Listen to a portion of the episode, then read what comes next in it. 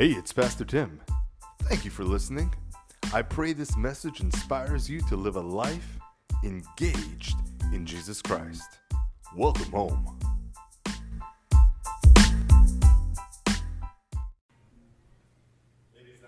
Beautiful. Thank you so much.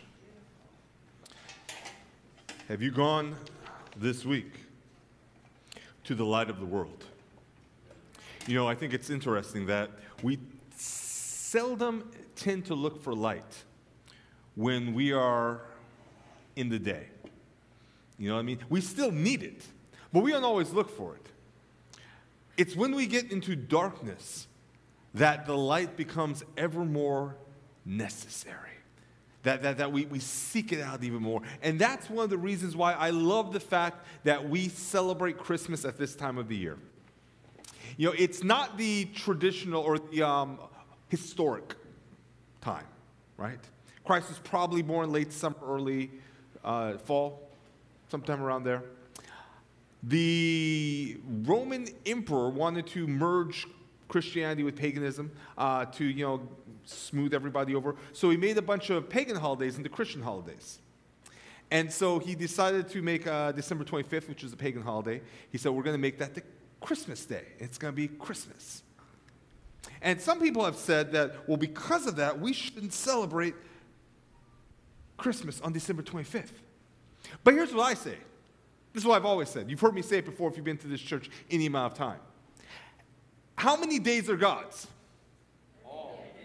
Every day is God's. So I love the fact that they took a pagan day that the devil tried to claim for himself and reclaimed it and said, no, we are going to use this day to celebrate life, the Son of God, and what He has done for us. The fact that it is December 25th, it is near the darkest time of the year. The winter solstice has just hit. It is one of the coldest times of the year. And I think at one of the darkest and coldest times of the year, it is so appropriate for us to bring Jesus and to focus on Jesus and to celebrate the light that came into the world and the warmth that fills each of us when we accept Him. Praise God. You know, we have turned Christmas not to a uh, commercial holiday. But we've turned it into a holiday where we want to make sure that only joy exists, right? And so we make our houses and we make our churches and we make everything as festive as we can. But, but, but, I love it. Don't get me wrong. I love it. Didn't they do a great job decorating the church once again? But sometimes I, my fear that can cause us to forget the reason for the season.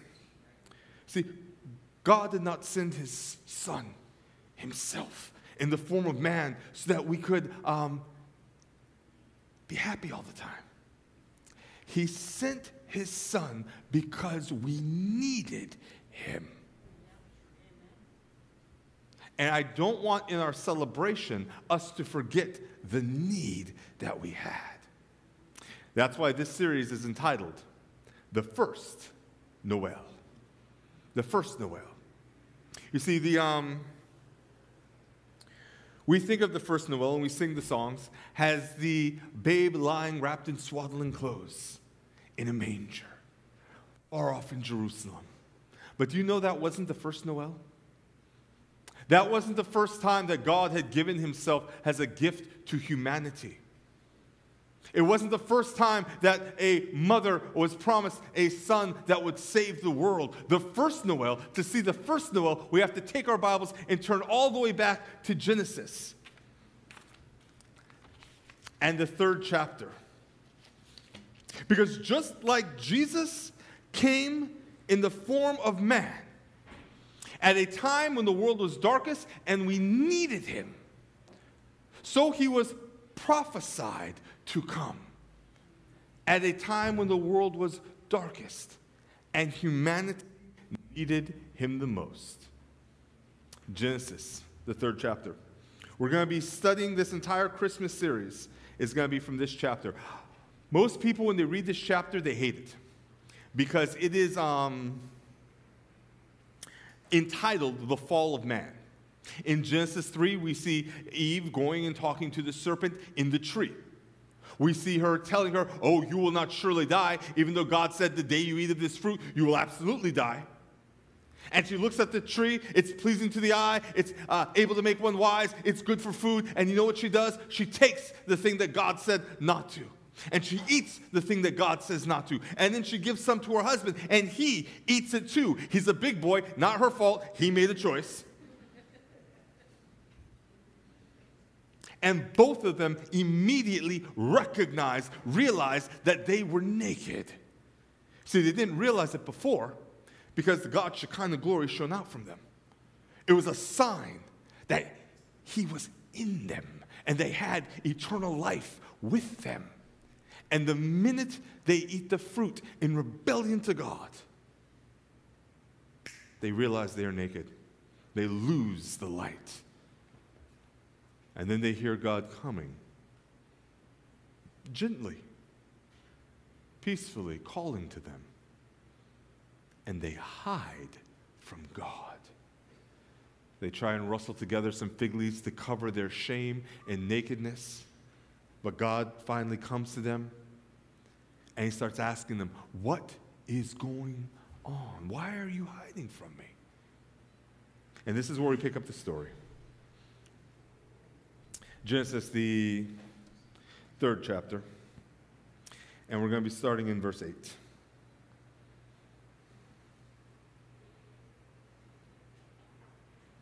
Then the man and his wife heard the sound of the Lord as he was walking in the garden, in the cool of the day, amongst the trees in the garden. The Lord called out to man and said, Where are you? He's knocking on the door of man's heart because man is now separate himself from God. So God's asking permission to come into his presence. He answered, the man did, I heard you in the garden, and I was what, church? Oh, that must have broke God's heart. Because I was naked, so I hid. And he said to him, Who told you you were naked? Have you eaten from the tree that I have commanded you not to eat from? And the man, being the brave man, the man who could stand up for his wife in any situation, said, The woman you put here with me, she gave me some of the fruit, and I ate it. Then the Lord asked the woman, What is this you've done? And the woman, humble and meek of heart, said, The serpent deceived me. I, I, I thought it was churro. I really didn't know it was. The serpent deceived me. And I ate. So the Lord God said to the serpent, I want you to see this picture right now. Humanity is now fallen, it is lost. Adam and Eve are standing there, possibly thinking, This is it. God has come to snuff us out. If there were ever a time when somebody needed a gift of salvation, it was now. You, me, all of us, the entire humanity are right here waiting to see what will happen to it. Waiting to see God curse them and tear them down.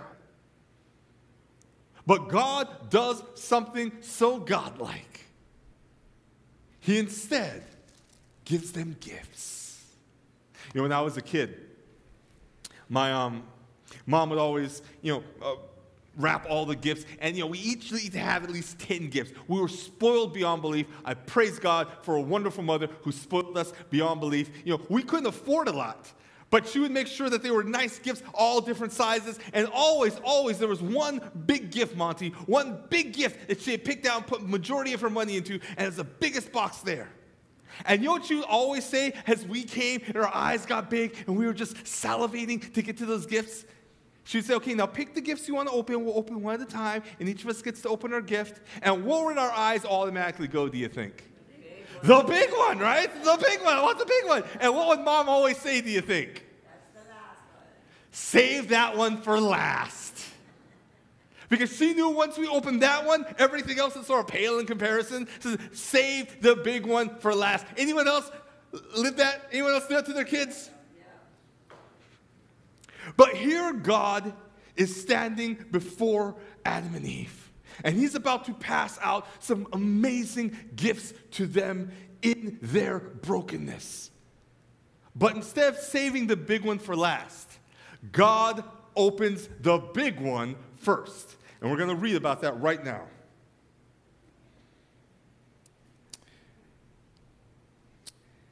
So the Lord said to the serpent, Because you have done this. By the way, who's the serpent? The devil. We know this. Revelation says that great liar, the great deceiver, that serpent. Okay, this is the devil. Because you have done this, cursed are you above all livestock and all the wild animals. You will crawl on your belly and you will do what? Somebody say it louder eat dust all the days of your life. And I will put what church? Enmity between you and the woman, between your offspring and hers. And he will strike at your heel, but you, you, you will do what? It says strike here. I like the actual uh, NIV translation better. It says, You will crush. Somebody say crush. crush. Somebody say crush. crush. You will crush his head. This is the big gift that we are going to talk about today. Are you in a time of need? Overwhelmed in loss and darkness? Do you need more than a pretty wrapped gift? that can be bought in a store? If you do, the good news is you already have it. The good news is it has been bought and paid for and is ready for you to receive and open and use. Three things we want to talk about today about the big gift that God has given to us. At the first Noel. The first is a gift of dust. The second is a gift of enmity. And the third, it is a gift of the stomp. Somebody say stomp. Father in heaven, we ask that you would speak in this moment to each and every yearning heart here today. We ask for those who may have come in here um, just out of obligation or tradition that you would break down the doors and that you would talk to them let them know who you are. We thank you, Father. Guide us and speak through us, we pray. Lord, I ask once again that be your voice that be heard. Thank you, Lord. In Jesus' name, amen.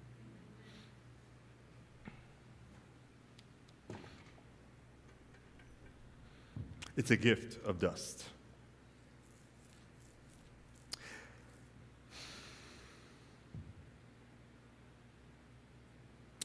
the serpent sat high above the tree gloating while Adam and Eve waited for God to curse them.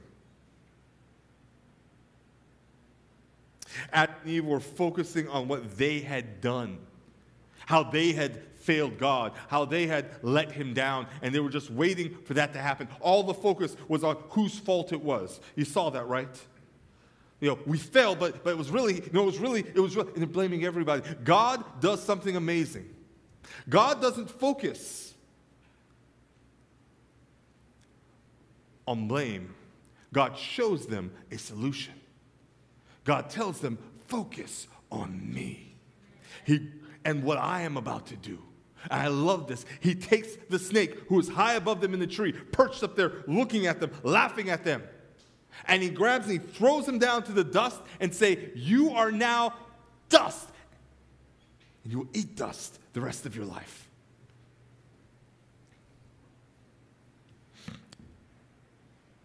The thing I love about this is the curse was not on us. Instead, God put the blessing on us. Have you ever been there? In the midst of your fall? and just know, you just know that everything that's about to happen that's bad in your life is going to come up. It's going to be a curse upon you because you messed up. You messed up, and now it's on you. Well, at the first Noel, when the first mom and dad messed up, God said, The curse is not on you, the curse is on the enemy. The solution is on you. You get to stand here with me, but he is thrown into the dust. Somebody say dust.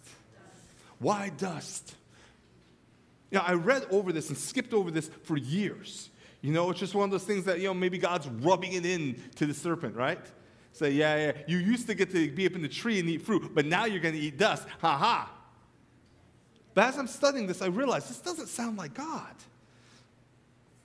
God has to be saying something here. And then it hits me. He's just talked about dust two chapters earlier, one chapter if you consider chapter two. What was the dust? It was what he used to form, specifically the man and woman, but all of it was dust. It was the material that he used to pour himself into, that man came out of. You see, at first it was just a pile of dust, and then God entered it, and it became a living being. And it hit me the dust is what we were before God came into the picture and called us out. And the enemy eats dust, is what he fills himself with. It's what he sustains himself with because it's the thing that is without God.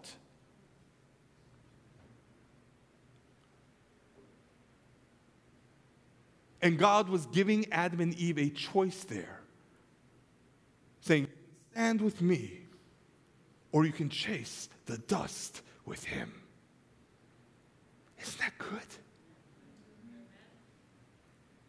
See, I would have thought he tossed them in the dust and remind them how little they were, but he doesn't do that.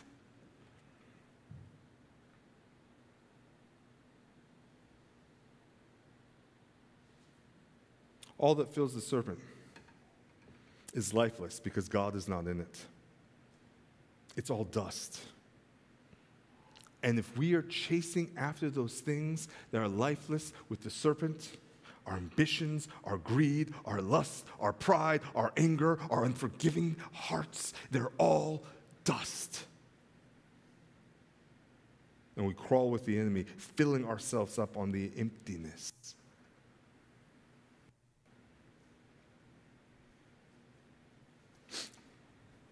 When um, I first started dating Mick, I realized something about her, um, about really our situation. Things were very different when she would leave my house compared to when she would first come in. Okay? And we'd, you know, hang out, uh, you know, often for hours. And, and when we came in, uh, she came in, you know, there was, you know, pretty much, you know, clean house. You know, my mom's Portuguese, and, you know, so she, you know, does the average amount of cleaning three times a day. Um, and, and then whenever Mick would leave, there would be all these tissue papers crumpled up all around that wherever she was. And I was like, what is this, all this stuff? And she told me, well, it's my allergies. And she was constantly wiping her nose. And, you know, I was like, oh, oh, she, it didn't dawn on me. I said, well, what are you allergic to? She's all, I'm allergic to dust. Said, but it's a Portuguese house, there was no dust. So, there's dust everywhere. I said, well, okay, you know, I can, you know, she's perfect in every other way. She has this one flaw, uh, allergy to dust. It's all right. It's not a big deal didn't become a big deal until we got married. And then every couple of months, she'd come to me and say, Hun, the dust on the windows, you know, on the screens, it's getting too much. We need to wash the windows. I'm to tell you something about your pastor. I, Monty, I clean the bathroom so you can eat off the floor, okay? Mind clean the bath. I wash the dishes till they're sparkling. I don't use the dishwasher for nothing but to dry it. Okay? I don't mind doing stuff around the house, but one thing I absolutely hate to do. Oh Bro, I hate it.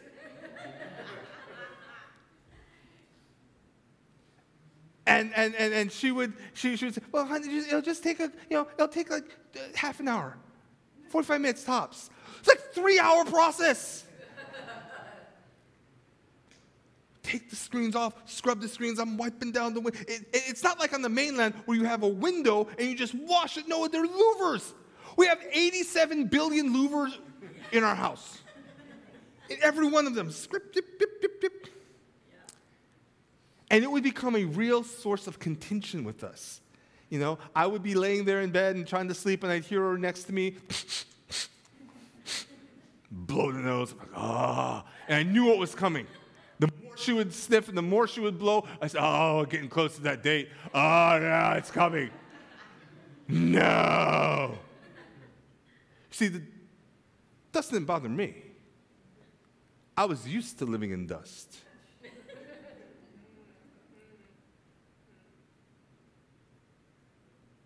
And one day, you know, we got into a you know, little tiff because I was just like, oh. she's like, can we clean the windows now? I'm like, oh. And she's like, you know what? Forget it.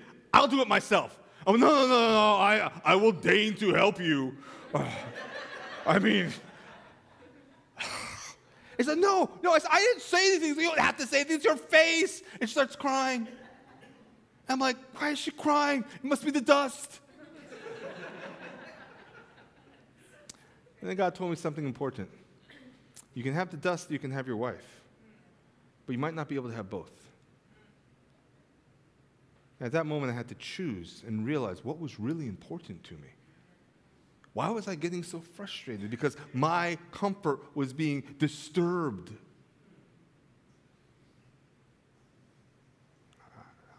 You should say boo, Pastor, because I was ashamed of myself when, I, when it finally dawned on me how selfish I had been. So now, the dust, and I, I warn my kids, hey, it's coming. We got to clean these windows. Smile. It'll be okay. I make a game of it. You know, I put some music on. It's fine. And I do it not because I love cleaning windows. That will never happen. but I do it now because I love my wife. I don't want to her to suffer in the dust. You get to choose. Do you want to live with the dust or do you want to live with your beloved? See, because he doesn't live in dust, he creates from dust. He changes the dust. The first gift he gave us to open on that wonderful day was the gift of dust. It was a gift of choice to let us know you can stand here with your father or you can get on the ground with the serpent in the dust. You get to choose.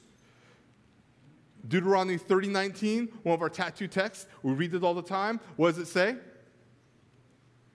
This day I call the heavens and the earth as a witness against you that I have set before you what? And life and death, light and dust, blessings and curses. Now, he's telling us, you don't have to guess what he wants from us. Choose what? Life. Choose life.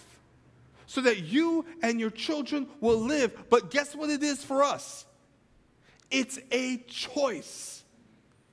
A beautiful choice that He has given us. I pray that you this week as you uh, get ready to go out into the world, you stop and you open that big gift and you use what's in it the choice to choose life, to wipe off the dust, to walk over it and not in it. Second point. Second point. It's a gift of enmity. It's a gift of enmity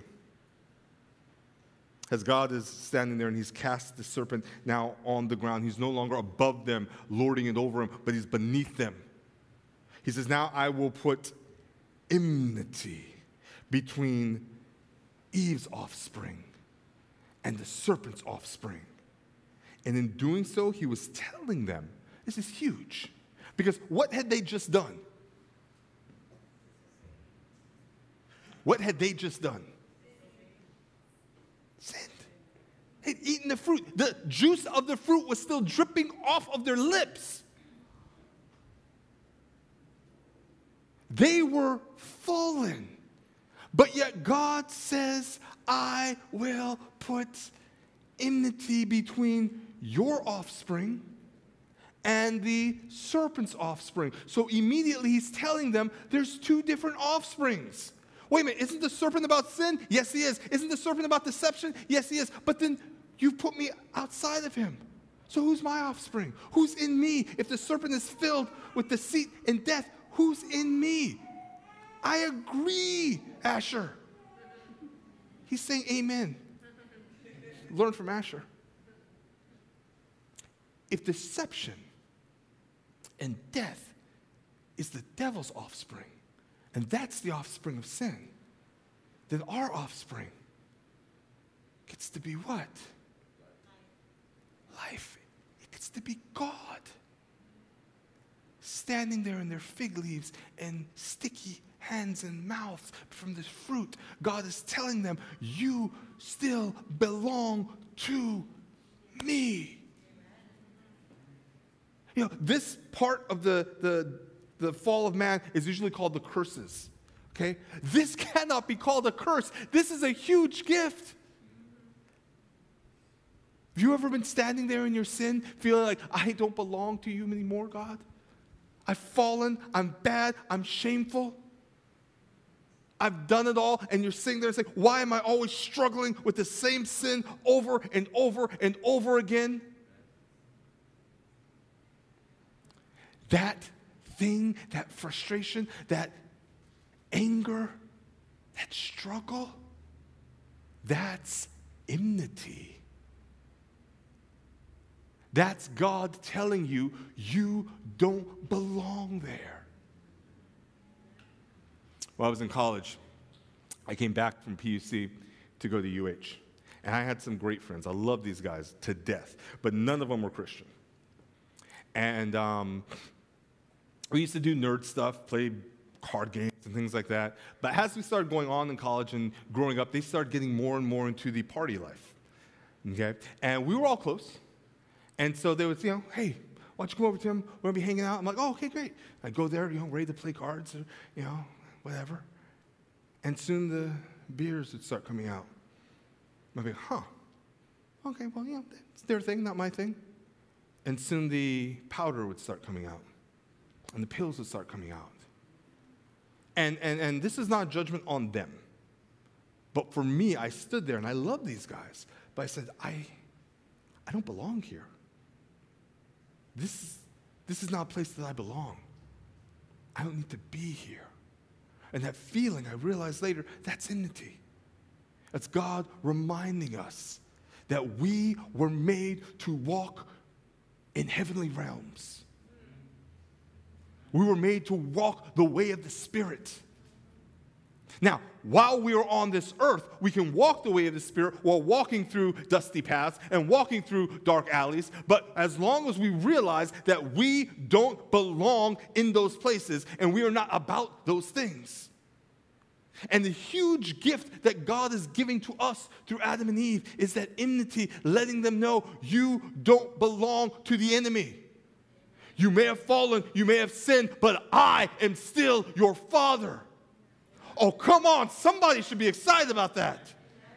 Be Pentecostal for half a second. Jump up out of your seats and go, That's speaking in tongues. I'm just saying, that's exciting to me.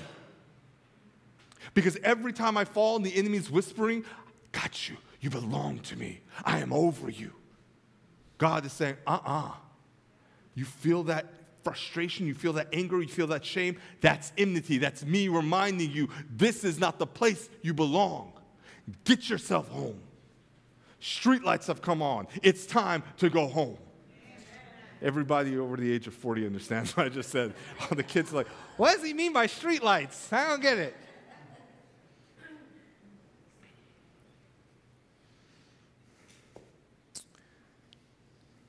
There is a problem, though, with enmity. Because God is not a God of force. He allows us, like we said in that first gift, choice. And so something happens when we are in a place and the enmity comes up and says, You don't belong here. And we say, Yeah, but I'm going to stay anyway. That enmity becomes a little bit less. It's a little bit less frustrating. It's a little bit less uncomfortable. I'm going to stay a little bit longer. I don't care. Enmity, shut up. I want to be here. Enmity, be quiet. I'm about this. I stayed at one party once. Um, and I stayed there, you know, past the place I was uncomfortable because there was a girl I was really interested in. and they brought out the beer and they brought out the other stuff and they were all sitting around and I'm just sitting there and I'm starting to say, and the same voice and the same thing is calling saying, You don't belong here, Tim. You need to get out. I'm like, Yeah, but I can be a witness to them. And God said, You can, but are you? I struggled a bit. And I knew if I stayed longer, I could be okay with it.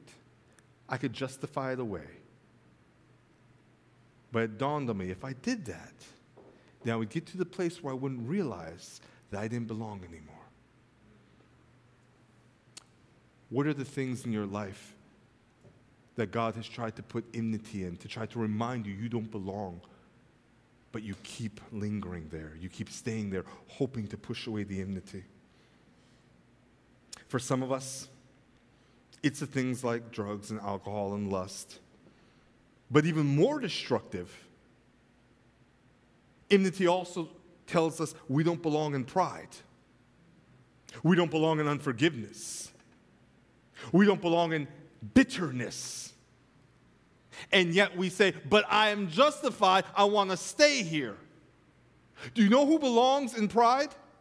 Do you know who belongs in unforgiveness? Do you know who belongs in bitterness? The serpent. Is that where you want to be? Oh, brothers, this I know it's not. So I'm calling you today, all of you. Check yourselves. Ask God to reign afresh, open afresh that gift of enmity in you, and remind you of any places that you have been setting up dwellings in that you don't belong. And then once that gift of enmity is opened within you and you realize, oh, I don't belong here, use the gift and get out. Walk in the path that God has made for you. Isaiah 43 1 says this.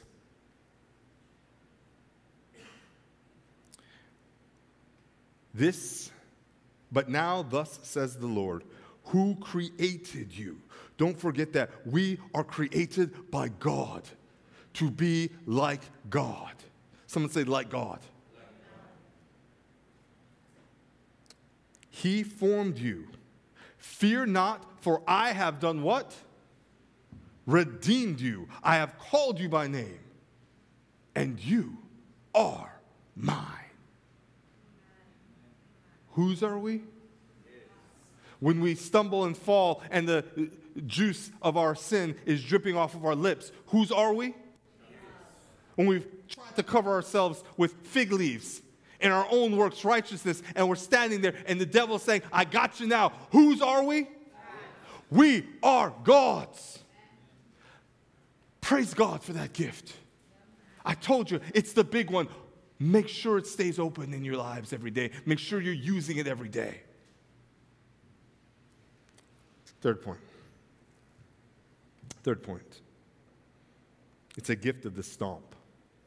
It's a gift of the stomp. After God promises that uh, they would be His, after God says that you will not be on the ground with the devil, I've cast him down, you can stand with me. He tells them one other thing about this war between her offspring and his offspring.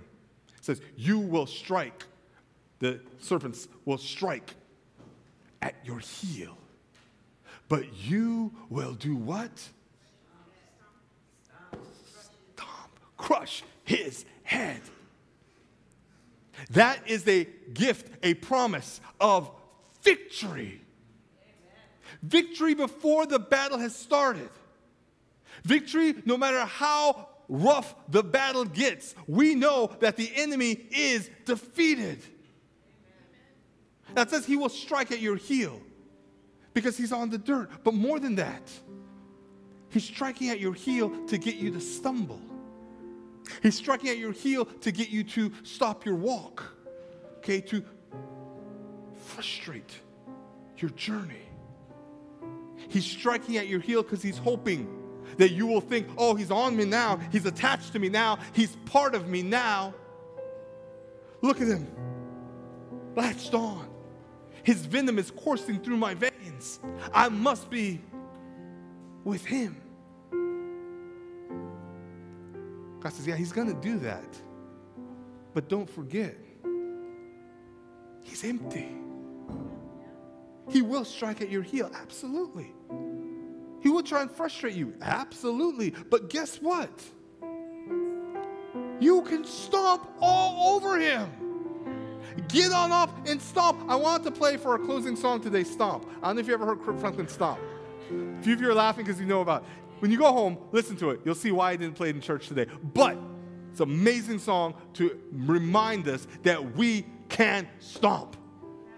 And when the devil's latching and biting and striking, God has given us the power in Jesus Christ. So if we are in Him, He can even strike us. Okay. Yeah, you got me there. You nicked me. But guess what? You're a defeated foe. You ain't gonna stop my walk. You ain't gonna pull me down to your level. I've got the stomp in me.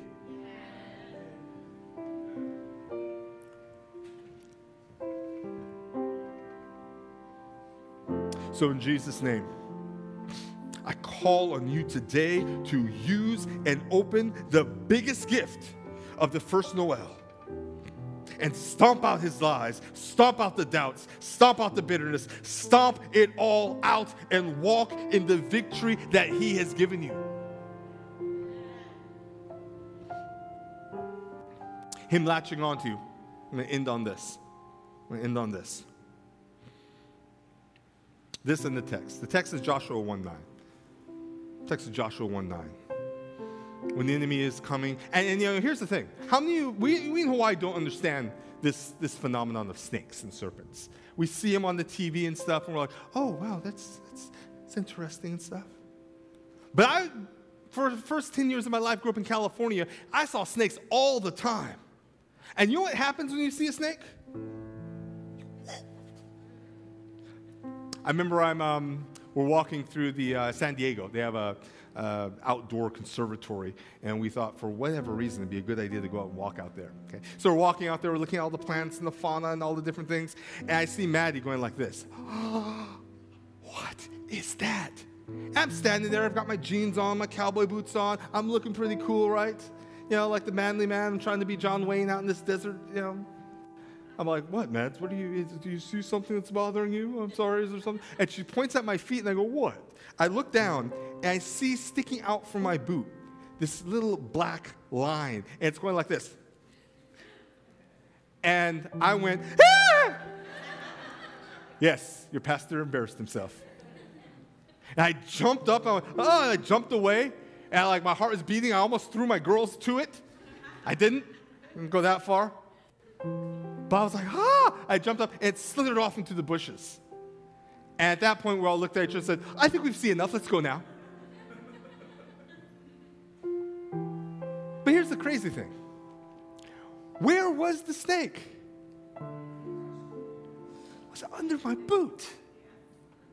It was wriggling for its very life. I was in complete control over it. But I saw this thing, one tenth of my size, and fear gripped me. God called you and said, Have I not commanded you? Not asked you, not suggested to you, but what has God done to us? He's commanded us be strong and courageous. Do not be afraid. Do not be discouraged. For who? Now, those of us who have been with us through the whole year and know the series, who is that talking about? It's Yahweh. All caps for Yahweh, the Creator God, the one who is intimate with us, the one who is Jesus, will be with us where? As long as we only walk where we're supposed to walk? God will be with us where? Wherever we go. You don't need to be afraid. You don't need to jump up. You don't need to let fear grip you. I call on you today to open up the gifts, to open up the gifts of the first Noel.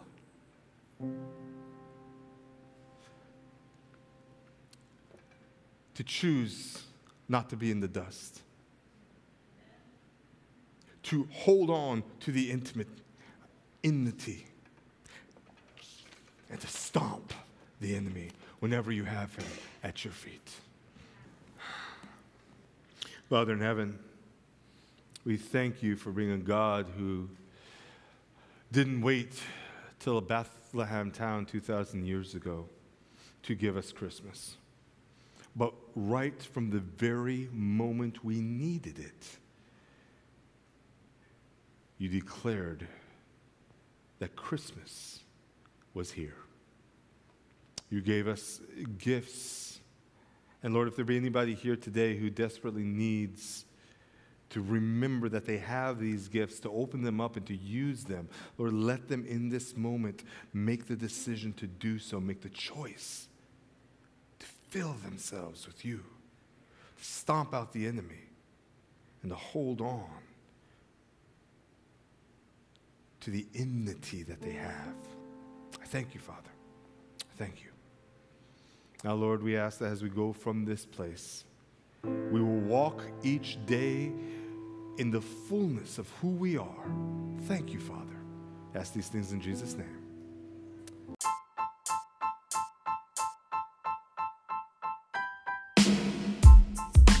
Thanks for listening. If you'd like to support this ministry with your time, treasure, or talent, please visit our website at kaneohesda.org. Have a blessed rest of your day.